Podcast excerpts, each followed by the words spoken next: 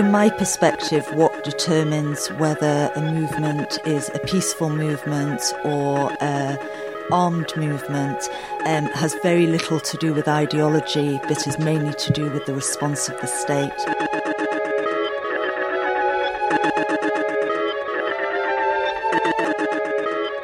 Bienvenue à tous pour une nouvelle émission de FFP3. Bonjour Leïla. Bonjour. Bonjour Binge. Bonjour. Euh, Leïla, blogueuse et activiste euh, anglo-syrienne, cofondatrice du réseau Tahrir euh, ICN, qui relie les luttes anti-autoritaires au Royaume-Uni, au Moyen-Orient et en Europe.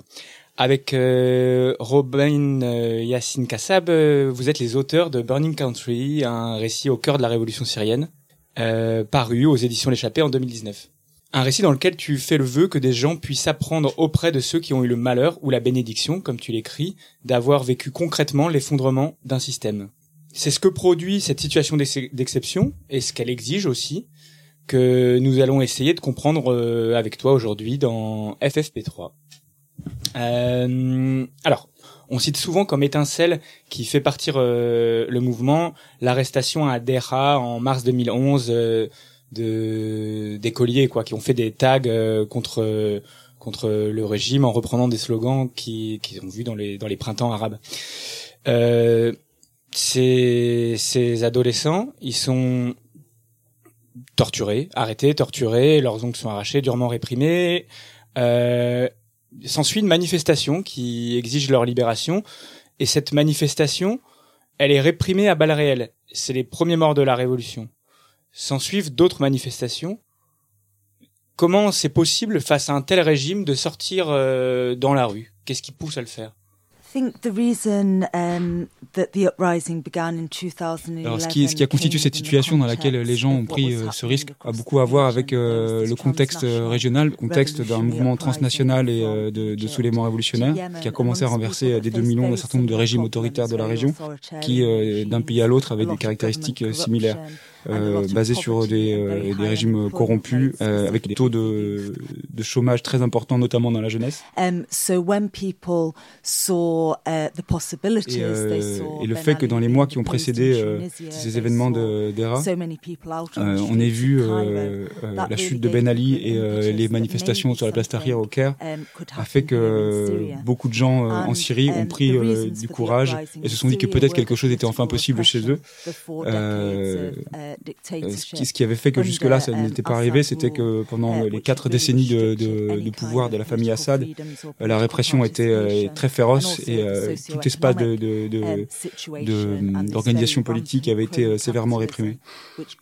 C'est vraiment l'accentuation de la situation socio-économique et, et, toutes ces richesses concentrées entre les mains d'une petite classe de capitalistes népotiques dans l'État syrien qui a construit ce contexte qui explique les premières manifestations et ensuite euh, la, mécanique de répression qui s'est mise en place et le fait que les gens se fassent tirer dessus euh, euh, a eu l'effet inverse que, que les de, ce qui était escompté, c'est-à-dire que plus, plus la répression était féroce, plus les gens surmontaient leur peur et sortaient dans la rue.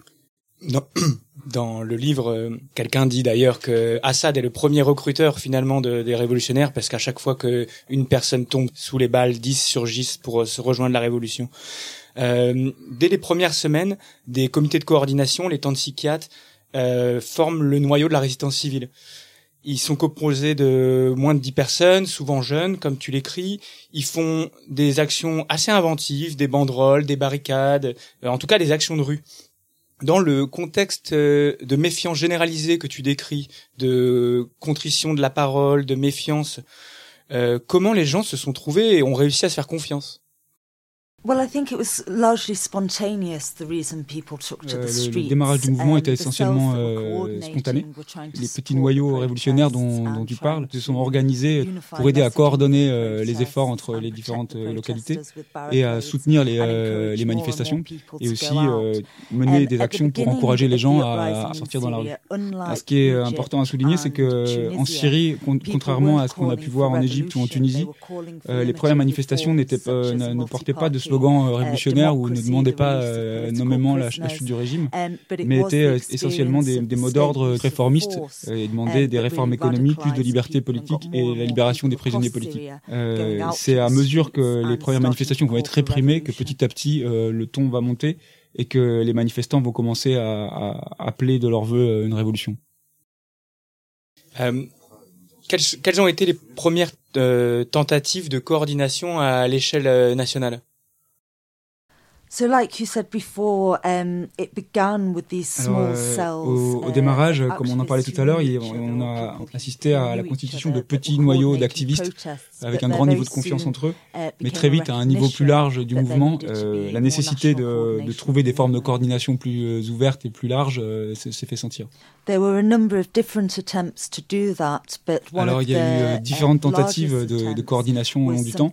Une des premières initiatives un peu consistantes a pris pour nom euh, la coordination des comités locaux et avait été initiée par une euh, jeune femme, une activiste euh, et avocate qui s'appelait Razan Zetouni. Les objectifs principaux de ces comités locaux de coordination étaient de connecter entre eux les petits groupes d'activistes des différentes villes, d'unifier la communication du mouvement et euh, les demandes politiques et les revendications politiques du mouvement. Euh, um, un autre aspect important de leur activité euh, et essentiel, ça a été le travail sur les, les médias indépendants qui permettait de savoir à la fois, de faire savoir à la fois à l'intérieur du pays ce qui se pouvait se passer dans les différentes localités, mais aussi faire savoir à l'extérieur ce qui se passait dans le pays, à la fois en termes d'organisation révolutionnaire, de, de revendications révolutionnaires, mais aussi de, de, de répression. Um,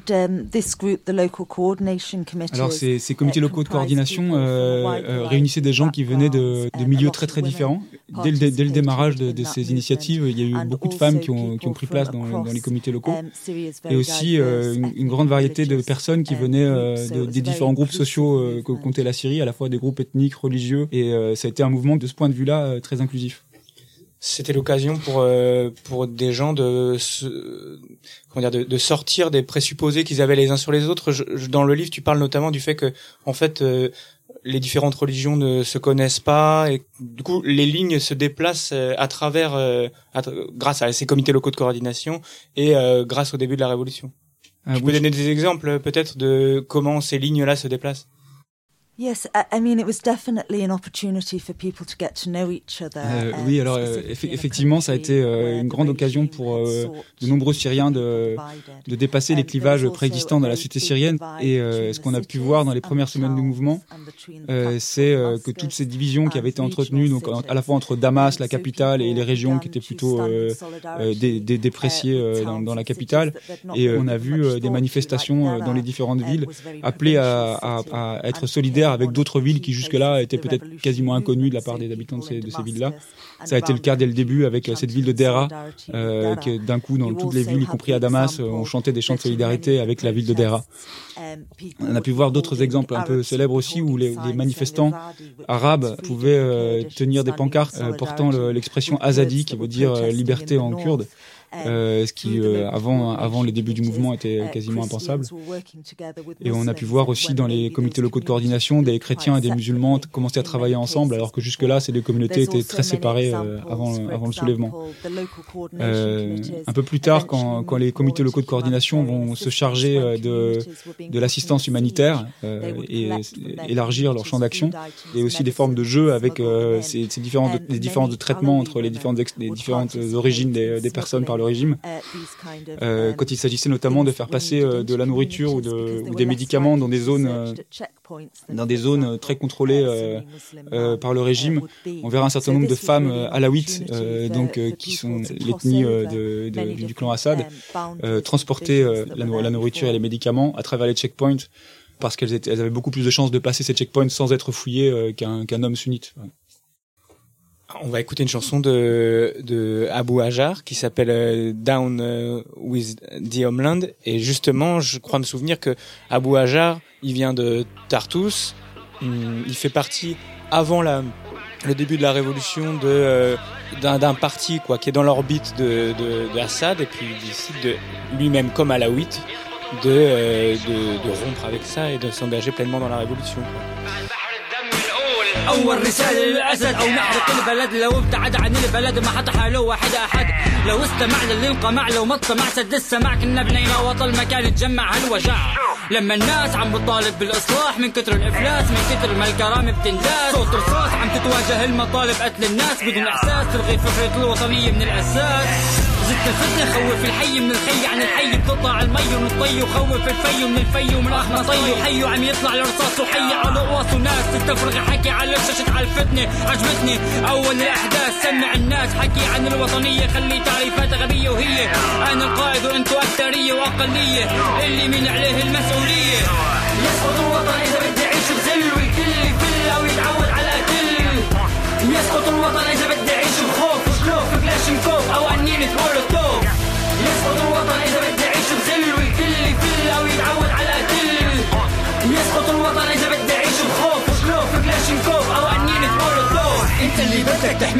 تتماطع فينا تخلينا نخاف من سلاحك سفاحك بيهزق فينا ما خفنا من سلاح وراح رجالك إجوا وارتاحوا بمكانه حكمونا مثله بزمانه كأنه نعبوا مكانه. ما عملنا ثورة حتى نبدل بوط وفيك ما عملنا ثورة حتى نخلق له مثله شريك. نحن بنحميك نقويك فكرك القوة بتكفيك. وقت اللي بدك تزيد عن حدك ما بنخليك.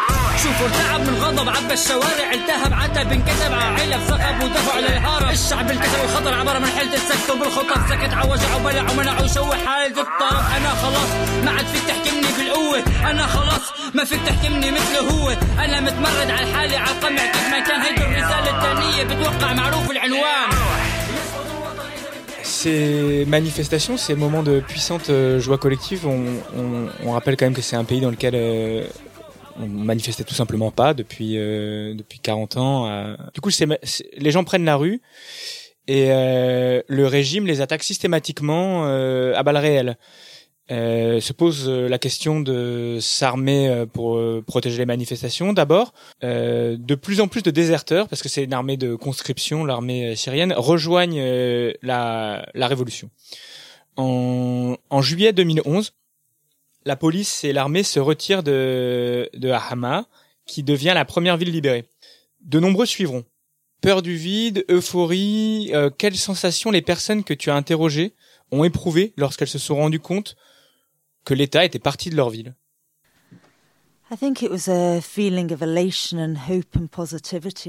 Euh, le- sentiment, euh, était, euh, un grand sentiment d'espoir et de, de positivité. Euh, les gens pensaient vraiment que and in euh, Egypt. on avait une And chance de voir le régime lui-même chuter, comme on avait vu euh, Ben Ali euh, tomber.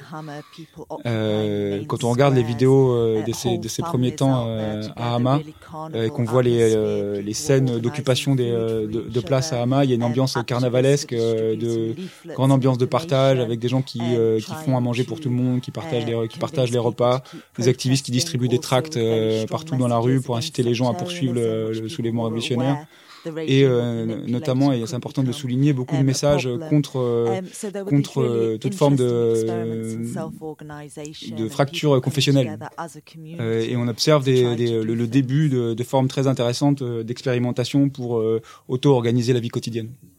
justement euh, dans dans dans ces zones libérées euh, que les que le régime va pas du tout laisser en paix euh, donc enfin on, on a beaucoup entendu parler peut-être pas suffisamment des bombardements y compris chimiques des zones euh, euh, libérées qui sont constants euh, mais ces zones, elles doivent également faire face aux privations d'eau, d'électricité, de nourriture qui sont organisées par le régime. Par quelles initiatives euh, les habitants ont tenté de parer à cette situation Well, yes, when the regime Euh, so- oui, alors effectivement, à mesure que l'État euh, poursuivait cette stratégie de, couper un peu tous les, tous les vivres et les ressources euh, aux zones libérées, les gens se sont très vite rendus compte qu'il allait falloir euh, trouver des manières de s'organiser à l'échelle communautaire. Et dans les premiers temps du mouvement, un modèle a commencé à circuler, un modèle qui avait été, on va dire, défini ou théorisé par un anarchiste syrien qui s'appelait Omar Aziz, qui, dès le huitième mois du mouvement, a, fait circuler un texte qui défendait l'idée que les, les révolutionnaires ne pouvaient pas se contenter de, de multiplier les manifestations jour après jour, mais qu'il fallait très vite dans les zones libérées mettre en place un système alternatif au système étatique. Cette idée, suite à des premières mises en place, a eu un grand succès à travers toute la Syrie. Et de nombreux forums de base se, sont, se sont mis en place. C'est près d'une centaine de comités locaux qui se sont constitués à travers tout le pays, dans, à la fois dans les villages, dans les villes et dans, dans les banlieues des grandes villes. Euh, alors, il y a une grande différence de mode d'organisation entre d'un comité local à l'autre, mais euh, de très nombreuses de ces expériences avaient un fonctionnement démocratique avec des systèmes de vote, ce qui, ce qui arrivait pour la première fois euh, dans, dans, le contexte syrien où aucune élection n'avait eu lieu depuis près de 40 ans. Et donc, à mesure de la libération des territoires, les, les comités locaux se sont mis à, à développer une expertise et à, à, apporter des réponses à la question de, de l'alimentation en eau, de l'alimentation en électricité, des systèmes d'éducation, de l'assistance médicale et dans certains cas, quand les zones étaient euh, complètement sous le, sous le siège, ce qu'on a appelé la stratégie des, des, sièges de la famine, euh, les comités locaux ont aussi organisé euh, la production alimentaire et, et des formes d'agriculture de, de, résistance. Il y avait notamment des... tu parles de jardins qui étaient sur les toits ou pour réorganiser de, la production de subsistance. Est-ce que tu pourrais peut-être nous citer d'autres initiatives qui témoigneraient de l'extrême ingéniosité et résilience euh, qu'ont fait les Syriens pendant cette situation? Ton livre en regorge, peut-être tu peux en choisir quelques-unes. Okay, well, um, et euh, l'exemple de la ville, la petite ville de Deraya, qui est, euh, qui est proche euh, de la banlieue de Damas. c'est une ville qui, dès les premiers temps, a subi des, des massacres de masse suite aux premières manifestations et qui a fait partie des, des, des, villes qui ont été le plus durement touchées le plus rapidement par cette stratégie de, des, des, sièges, des sièges de la famine et qui a été, qui a subi dès les premiers temps une campagne de, de bombardements constants et donc, euh, dans cette ville où le conseil local avait été euh, mis en place euh, dès les premiers temps par Omar Aziz lui-même, le comité local a pris en charge la question de l'alimentation et, et, de la production alimentaire en remettant en culture un certain nombre de parcelles et produisant de, du blé et des lentilles et, et proposait à la population deux à trois repas par jour dans les premiers temps, puis de moins en moins à mesure que les ressources en, en nourriture faiblissaient. Il y a eu de, nombreuses autres initiatives euh, dans cette euh, communauté de, de Deraya. Une qui est uh, particulièrement importante est cette euh, initiative qui a été portée par un groupe de femmes um, qui est une expérience de journal indépendant qui s'appelle Anna Baladi, c'est Raisin de mon pays, qui aborde tout un tas de tout un tas de questions qui pouvaient toucher le mouvement révolutionnaire dans son ensemble, à la fois des questions sur l'action directe non violente, toutes sortes de questions éthiques qui pouvaient traverser le, le mouvement révolutionnaire, à la fois dans la communauté elle-même, mais aussi un peu partout dans le pays. cette, cette expérience a été particulièrement importante et inspirante parce que jusqu'en 2011, il n'y avait aucune euh, tradition de médias indépendants en, Syrie. Un autre exemple est euh, pendant, pendant les campagnes de bombardement, un groupe de jeunes de Deraya s'est mis en tête d'organiser et de, de, mettre en place une, une bibliothèque euh, secrète souterraine en, en récupérant l'ensemble des livres dans les maisons éventrées par les bombardements et en prenant soin d'écrire dans chacun des livres le nom des personnes à qui elle appartenait pour le, le cas où elle reviendrait. Et l'idée était de créer un espace à la fois euh, sûr pour pouvoir euh, lire, euh, apprendre, continuer à vivre malgré l'ambiance de bombardement constant. Il y a un livre qui a été écrit en français sur cette sur cette expérience de la bibliothèque secrète de Deraya qui est sorti cette année. C'est Delphine Minoui, je crois. C'est sorti en folio, c'est un tout petit livre. Quand on se figure le retrait de, de, l'État syrien, du, du, régime syrien, on se demande comment les révolutionnaires ont tenter de, de rendre euh, la justice dans ces zones. Euh, quelles difficultés ont rencontré les révolutionnaires dans l'exercice de cette justice, notamment en termes d'application? Alors il y a eu euh, différentes tentatives de, de, différents ordres selon les endroits en, en Syrie. Euh, dans certains endroits, c'est des, des, anciens professionnels du monde judiciaire euh, de, la, de, la période précédant la Révolution qui ont pris en charge cette fonction euh, en se basant aussi sur les textes qui préexistaient de, l'État syrien, en considérant que um, grand nombre de lois existant dans l'État syrien n'étaient pas forcément mauvaises en, elles-mêmes, c'est juste que leur usage était mauvais ou que, ou que simplement elles n'étaient pas appliquées. Et um, donc euh, dans certains endroits on s'est basé, sur, on s'est basé là-dessus. Dans d'autres um, endroits euh, c'est euh, des, des lettrés islamiques qui ont pris en charge cette question-là et qui ont commencé commencé à appliquer la loi coranique de différentes manières et en tout cas d'une manière qui était certainement beaucoup plus mesurée et intéressante que ce qui avait lieu en termes de justice avant la Révolution. Um, Pour préciser, parce qu'effectivement, quand en Europe on prononce le mot loi islamique, on a tout de suite les cheveux qui se restent sur la tête et on a l'impression que on a des images de massacres, de lapidations et de gens qui se sont coupés la gorge. Il faut savoir que c'est pas, il s'agit pas du tout de ça. et que c'est simplement euh, un autre mode d'administration de la justice euh, qui a donné lieu à différentes formes, différentes formes d'interprétation qui sont pas du tout de cet ordre-là.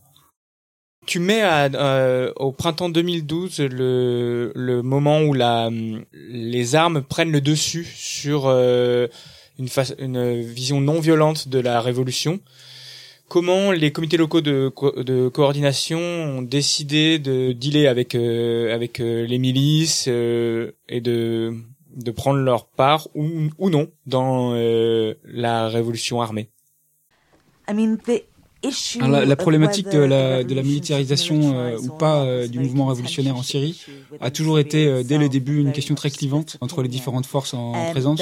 Parmi ceux qui soutenaient l'option de la militarisation, l'idée partait principalement de l'idée d'un droit d'autodéfense face aux, aux attaques massives et brutales du régime. Euh, pour d'autres qui, qui euh, refusaient cette option, l'argument était de dire que euh, plus le mouvement parviendrait à rester non violent, plus il avait des chances d'obtenir un soutien, notamment un soutien international. Um, et la plupart des problématiques de la militarisation et des éventuels problèmes qui allaient être amenés par le, fait de prendre les armes avaient déjà été bien repérés par un nombre d'activistes du mouvement, notamment le, risque de laisser plus de place à des groupes plus sectaires ou plus radicaux, ou, le, risque d'écarter une grande masse des gens de la possibilité de, de participer à la alors la question de la, prise d'armes n'a aucun, à aucun moment été un espèce de choix collectif du mouvement. Euh, chaque communauté locale s'est organisée euh, euh, et, et, même chaque individu a pris la décision à un moment de trouver des armes pour simplement défendre sa porte, défendre sa famille face aux incursions quotidiennes du régime. Euh, c'est seulement ensuite que quelque chose a commencé à s'organiser, à se coordonner plus à l'échelle nationale sous l'égide euh, de cette organisation euh, parapluie qui est devenue l'armée syrienne libre. Mais la plupart des, des factions du, du, mouvement se sont accordées sur le fait que cette venue aux armes avait, avait, été une nécessité. Donc les, les, comités locaux de coordination particulièrement ont été dès les débuts très opposés à l'option de la militarisation, jusqu'au moment où ils se sont rendus compte que voilà c'était l'option que les gens prenaient d'eux-mêmes dans les différentes localités et qu'elle devenait inévitable et que donc il fallait s'organiser au, mieux pour faire face à cette situation. Et donc Razan Zetouni, qui est cet activiste euh, juriste qui était euh, à l'initiative des, des, comités locaux de coordination, a notamment euh, participé à, à rédiger un, un, code de conduite pour les différents groupes armés de l'armée syrienne libre, qui incluait un certain nombre de principes de respect des droits humains pour essayer d'encadrer justement cette, cette, militarisation. Mais cette question, cette question-là reste jusqu'à aujourd'hui encore dans les dans les débats, y compris parmi les exilés, un vrai sujet de désaccord. Il y a notamment des factions comme le, mouvement syrien pour la non-violence qui euh, a toujours soutenu euh, son opposition ferme à la prise d'armes. Alors la, question euh, qui est, une, qui est une question qui, qui revient euh, de, loin en loin dans, tous les mouvements du uh, choix entre des options euh, pacifiques ou des options armées euh, n'a au fond pas grand-chose à voir avec l'idéologie. C'est bien souvent l'attitude de l'État face à un mouvement insurrectionnel qui détermine le choix ou non des armes. Rien n'empêchera, aucune idéologie n'empêchera à un moment donné une population de trouver un moyen, quel qu'il soit, pour se défendre quand, quand leurs vies sont menacées. Un des problèmes majeurs avec euh, l'option de la militarisation et de la prise d'armes, c'est le, grand état de dépendance dans lequel euh, ça, ça, met le, mouvement révolutionnaire. Euh, à, partir du moment où le mouvement a, assumé ce choix de la militarisation, ça a été la porte ouverte à une ingérence de puissances étrangères qui monnayait leur, leur soutien aux différents groupes armés. Oui, c'est sûr que quand on a préparé l'émission, on, s'est dit qu'on voulait faire euh, un peu dans, dans, dans, dans l'esprit du livre, quoi, une des récits euh, de la révolution syrienne par le bas, mais on a l'impression que plus qu'ailleurs, on peut pas s'exonérer d'une euh, d'une analyse géopolitique à des moments parce qu'en fait les parrains ont joué des rôles tellement importants dans comment les les factions et les régimes ont évolué sur le sur le sur le terrain qu'on peut pas s'en on peut on peut pas s'exonérer de ça quoi. Yes, I mean, uh, ah oui, il est, il est important de, de, de, comprendre de, uh, de, quelle manière le, justement les interventions étrangères ont, ont largement modifié le, le contexte intérieur du, du, soulèvement révolutionnaire et de la contre-révolution. Um, il faut savoir que en 2013, le régime d'Assad était prêt à tomber, que c'est uniquement l'intervention de l'Iran euh, qui a permis uh, euh, son maintien. Il y a eu une deuxième phase dans laquelle euh, l'opposition avait repris le, repris le dessus et où le régime a failli tomber. Et c'est là la Russie qui a intervenu avec des campagnes de bombardement en 2015. Et s'il n'y avait pas eu l'intervention de ces deux puissances étrangères, le régime serait tombé depuis longtemps. Euh, aujourd'hui, euh, l'Iran est une, une, des forces d'occupation principales euh, sur le territoire syrien. Um, du côté des rebelles, il n'y a pas eu tant uh, d'intervention, enfin l'intervention a été moins um, déterminante, l'intervention étrangère, uh, parce que s'il y a eu des prises de position assez um, tôt des, des puissances occidentales de soutien verbal au uh, soulèvement syrien, il n'y a jamais eu, l'aide logistique n'a jamais vraiment été à la hauteur, et on peut même penser que, que les Occidentaux n'ont jamais vraiment voulu ou cherché à faire tomber Assad. Les quelques moments où ils ont consenti à faire une aide logistique ou euh, militaire euh, aux, aux, brigades euh, armées de l'opposition ont, été plutôt pour euh, tenter de faire pression sur Assad euh, pour le maintenir à la table des négociations que pour vraiment obtenir euh, sa chute. une autre forme d'intervention auprès de, de l'opposition qui a été particulièrement négative a été l'intervention des, des, États du Golfe, notamment parce qu'elles ont été parmi les, les, les premiers pourvoyeurs d'armes aux différentes milices de la rébellion, mais avec des objectifs qui étaient et des, des, stratégies qui étaient très différentes, voire en compétition. Ça a été le cas notamment entre les perspectives portées par le Qatar et celle par l'Arabie Saoudite, qui armaient des groupes différents et qui étaient en compétition les uns avec les autres. Ce qui a amené une grande fragmentation de l'action militaire de, de, de l'opposition et aussi un effet secondaire euh, particulièrement désastreux qui a été euh, une islamisation massive des, des groupes armés, de la fraction armée euh, de l'opposition. Et donc au début, cette, cette islamisation, elle passait d'abord par une, une, espèce de, de stratégie de, de, communication avec un changement dans le vocabulaire. les différents groupes armés savaient que si elles voulaient obtenir des, des soutiens financiers ou militaires, de la part des monarchies du Golfe, il fallait euh, montrer euh, montrer pas de blanche et utiliser le, bon vocabulaire euh, religieux.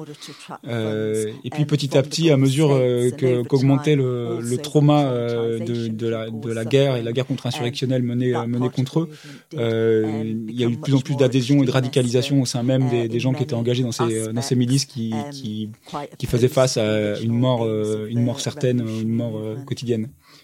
L'intervention euh, extérieure principale qu'il y a eu sur le territoire syrien n'a pas du tout été faite euh, en, vue de, d'hâter la chute du régime, mais au nom de, de, la guerre, la guerre contre la terreur, qui était le, mot d'ordre principal des pays occidentaux euh, et qui prenait, qui prenait corps sur le terrain syrien par, dans, dans, la lutte contre l'État islamique.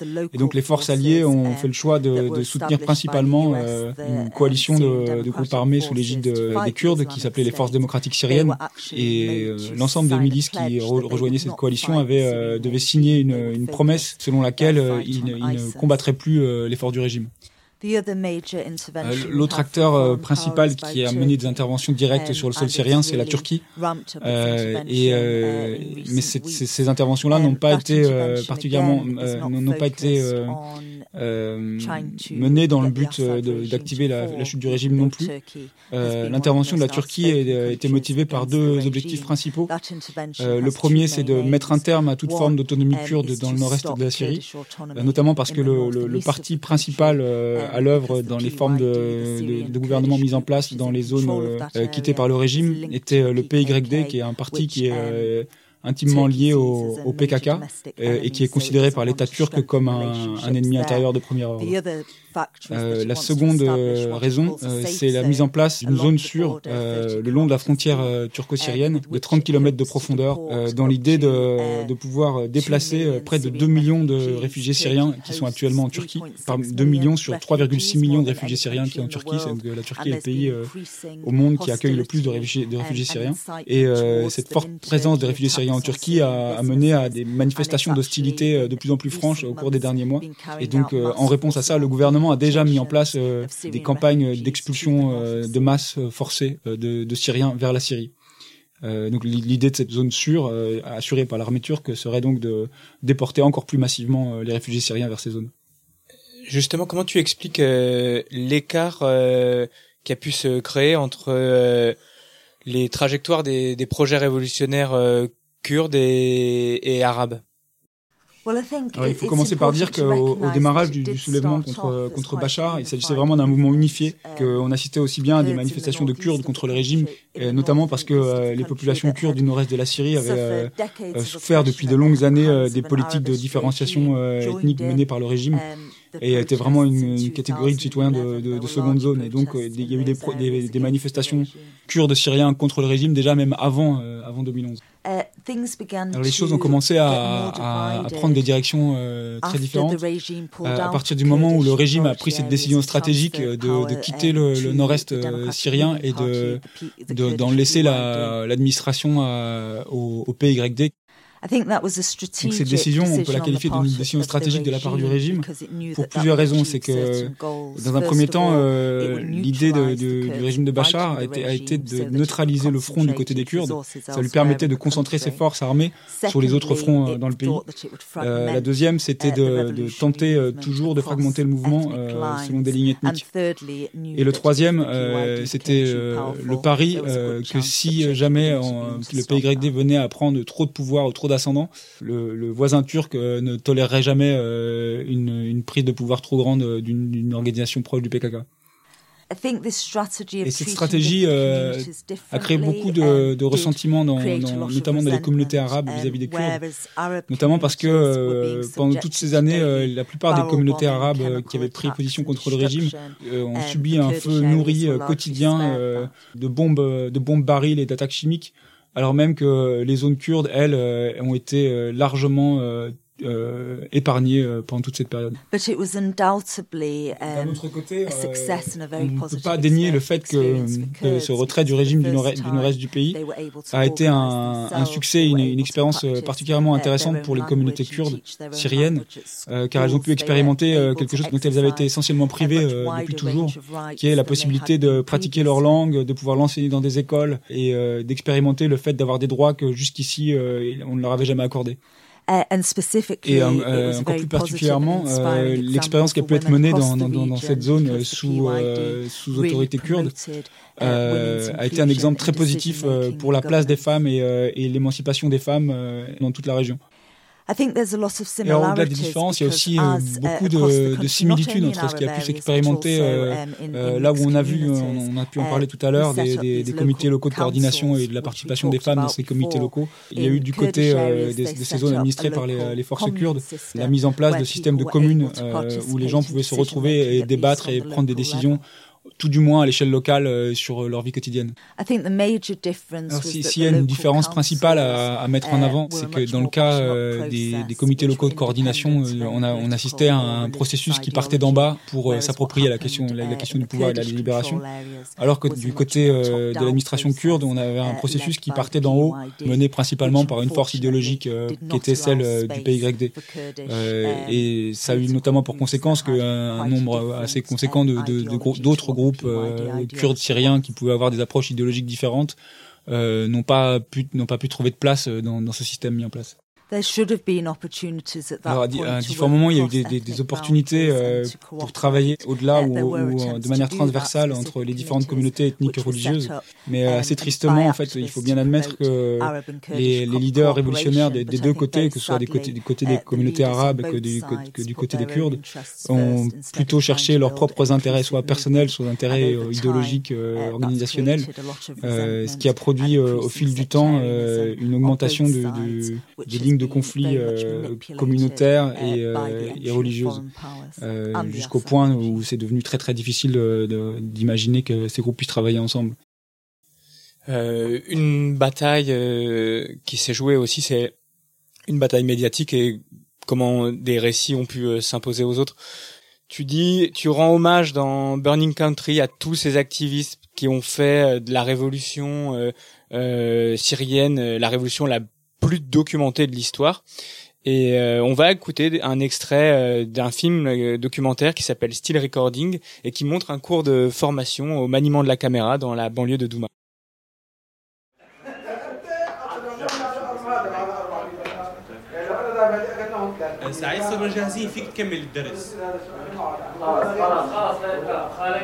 Comment filmer un être humain? Le corps humain doit être cadré en fonction de ses articulations. Comme dans le dessin de De Vinci, on voit un cercle et l'homme avec les jambes écartées. L'homme de Vitruve Exactement. Il faut couper aux articulations. Pour couper ma main, il faut couper ici. Bien à cette articulation. Ou alors montrer ma main entière. Vous ne pouvez pas la cadrer comme ça. Il y a une citation que j'aime beaucoup. L'image est le dernier rempart contre le temps. Quoi qu'il se passe, n'importe où, si vous filmez, sans que ce soit forcément grave, cette image deviendra peut-être un document dans une cinquantaine d'années. Trouvez le moment clé pour commencer à filmer.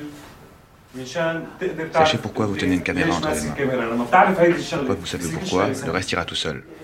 Comment tu as fait, euh, toi, euh, Leïla, avec euh, Robin, pour pouvoir euh, collecter euh, ces entretiens et, euh, et, ces récits qui sont à la base de, de, de, de ton livre Burning Country, de votre livre. Pour commencer le, le, travail sur ce livre, on a tout simplement parti des relations qu'on avait euh, déjà euh, sur le terrain syrien à travers euh, des amis, des, des, membres de nos familles ou des activistes avec lesquels on était déjà en lien avant, avant le soulèvement. Donc on a principalement procédé dans ces cas-là par des conversations à travers Skype. et ces, ces, différentes personnes, ce premier cercle nous a progressivement introduit à d'autres personnes en nous disant ah vous vous intéressez à cette question-là, vous voulez savoir ce qui se passe à cet endroit, vous devriez contacter telle personne. Euh, et donc la nouvelle, c'est un peu euh, du, de notre travail, c'est un peu répandu naturellement de proche en proche. Euh, par ailleurs, Robin, lui, s'est rendu deux fois dans les euh, dans, dans, des territoires libérés. Euh, et moi, j'ai passé beaucoup de temps dans, dans ces années-là entre la Jordanie, l'Irak et le Liban, en collectant beaucoup d'informations et, de, et faisant des interviews avec des, des Syriens réfugiés dans ces pays. en fait, le mot a, a circulé assez vite dans, dans les différentes régions et il s'est trouvé que quand on, quand on lit le, le, livre, on a le sentiment qu'il y a une très grande diversité d'intervenants euh, qui viennent de, de, contextes très différents. Il y a à la fois euh, beaucoup de femmes, euh, des gens qui viennent de minorités kurdes, arabes, chrétiennes, druzes. Et cette diversité-là, on pourrait avoir l'impression qu'on a cherché à la voir, mais en fait, elle est, elle est venue d'elle-même. les gens se sont présentés spontanément et on n'a pas du tout cherché à avoir une espèce de, quota de représentativité des, des différentes populations. et c'est assez beau de voir que justement cette chose-là a émergé d'elle-même de, notre approche de la situation. Et euh, pour le reste, euh, Robin et moi, on s'est un peu partagé le travail, les différents, les, différents chapitres euh, du livre. On a joué sur le fait que lui et moi avions à la fois des contacts et des approches différentes de la situation en Syrie. Et ça nous a permis d'avoir une approche assez large et assez diverse des, différents aspects du, du, du mouvement et de la situation progressivement, le, le, régime aidé euh, par ses alliés euh, russes, iraniens et les milices euh, chiites, on, on reprend toutes les zones libérées au prix d'intenses destructions, de déplacements de population énormes et forcés. La révolution, je crois qu'on peut le dire, elle, elle a été, elle a été vaincue ou défaite. Et, est-ce que parmi euh, vos contacts, certains ont fait le choix de rester sur place? Et si oui, quelles sont leurs perspectives?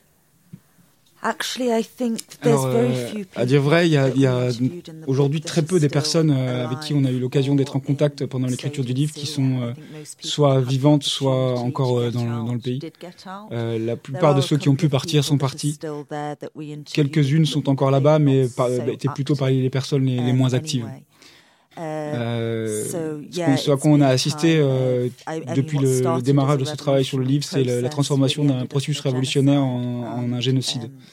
Aujourd'hui, la moitié de la population euh, syrienne ne, ne, vit plus à l'endroit où elle vivait avant 2011. Euh, des millions de Syriens vivent en dehors du pays. Et on assiste à une véritable euh, campagne organisée de la, du, côté du régime d'ingénierie démographique et de, de déplacement de, de population selon des lignes ethniques. Des, de vastes quartiers, notamment de la région de Damas, ont été évacués de leur population et on interdit aux gens de pouvoir retourner dans leur domicile et on, on cède euh, ces domiciles à des, euh, des à des, des familles euh, qui sont restées pro-régime. Euh, ça produit des, des, changements de, des, changements de population euh, très radicaux euh, à l'échelle du pays.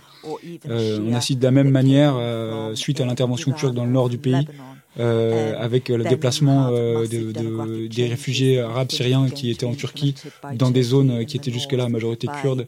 on voit bien de quelle manière ces différents mouvements concoctent une situation explosive pour les années à venir. Euh, contrairement à ce qui semble surnager dans les médias occidentaux, euh, le conflit sur le, le terrain syrien n'est pas du tout en train de, de, de, de s'éteindre. Euh, on est juste à l'aube de nouvelles formes de conflit. Malgré tout cela, je pense qu'il y a encore de l'espoir dans, dans les, les possibles suites d'un mouvement révolutionnaire. Euh, quand on regarde qu'aujourd'hui, euh, les manifestations reprennent en Égypte malgré euh, la, la, politique de répression brutale, massive et organisée par le régime égyptien, on ne peut que reprendre espoir. De la même façon, ce qui se passe les dernières semaines au Liban ou en Irak aura des, des, implications très fortes sur l'avenir de, sur l'avenir de la Syrie.